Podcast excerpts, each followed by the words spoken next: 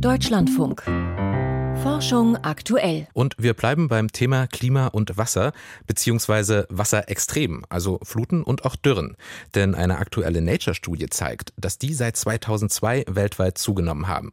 Und auch hier in Europa und Deutschland wird die Dürreproblematik immer größer. Auch darum wurde das Thema auf einem nationalen Fachforum des Helmholtz-Verbunds diskutiert, das gestern und heute im Bremerhaven stattgefunden hat. Hier ging es auch darum, wie sich Dürre überhaupt messen lässt. Dagmar Röhrlich berichtet. Trockenheit und Dürre, das sind keine klar definierten Begriffe wie Temperatur oder Niederschlag. Sie lassen sich auch nicht einfach über Bodenrisse oder Staubstürme definieren. Vielmehr sind sie ein komplexes Phänomen, erläutert Peter Greve vom Climate Service Center Germany GEREX. Sie beschreiben ja letztlich das Zusammenspiel von unheimlich vielen unterschiedlichen Prozessen im Erdsystem, die dann letztlich dazu führen, dass nicht genügend Wasser zur Verfügung steht.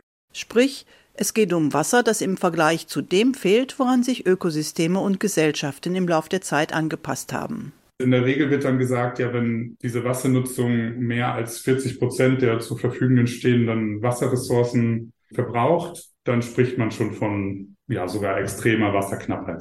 Und dieses Risiko wächst durch den Klimawandel. Schwere Feldmessungen mit den GRACE-Satelliten belegen, dass seit der Jahrtausendwende weltweit Dürren und Starkregen extrem zugenommen haben, parallel zu den steigenden globalen Oberflächentemperaturen.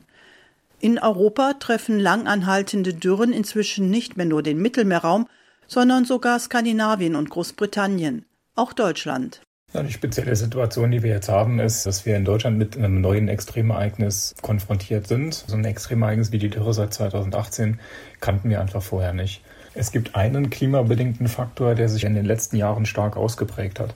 Das ist nämlich nicht nur, dass es sehr wenig geregnet hat, sondern auch, dass wir ausgeprägte Hitze hatten. 2018, 19, jetzt auch 2022 wieder, waren wirklich ausgeprägte Hitzejahre, in denen die Hitzewellen einfach um Faktor drei bis viermal länger waren, als wir das in der Vergangenheit kannten. Andreas Marx leitet am Helmholtz-Zentrum für Umweltforschung den Dürremonitor Deutschland. Anders als früher füllen die Winter die Grundwasserspeicher nicht mehr regelmäßig auf. Dafür ist auch dieser wieder zu trocken. Wenn man im Dürremonitor den Gesamtboden anguckt, es ist relativ viel zu trocken. Und das ist eben dann ein Zeichen dafür, dass auch in diesem Winter die Grundwasserstände sich in vielen Teilen Deutschlands nicht so stark erholt haben, wie sie das normal tun. Die Grundwasserspiegel sinken seit Jahren und damit leert sich auch der wichtigste Trinkwasserspeicher. Wie es angesichts des Klimawandels in Deutschland weitergehe, das sei ungewiss, urteilt Peter Greve. In vielen Teilen Südeuropas, also rund um das Mittelmeer, wird die Menge an zur Verfügung stehendem Wasser sinken.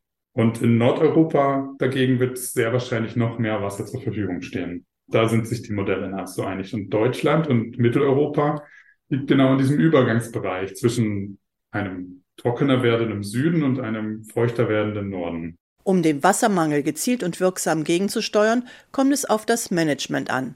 Doch solche Entscheidungen brauchen eine gute Datenlage.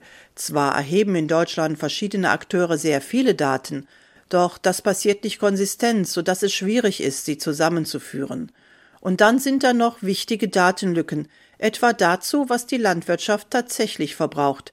Die Meldungen der Bauern an die Behörden seien freiwillig. Das heißt, da werden Zahlen über die Bundesregierung an die EU weitergegeben, die äh, letztlich zum Ergebnis kommen, in Deutschland wird ungefähr zwei Prozent des Wasserverbrauches in der Landwirtschaft stattfinden.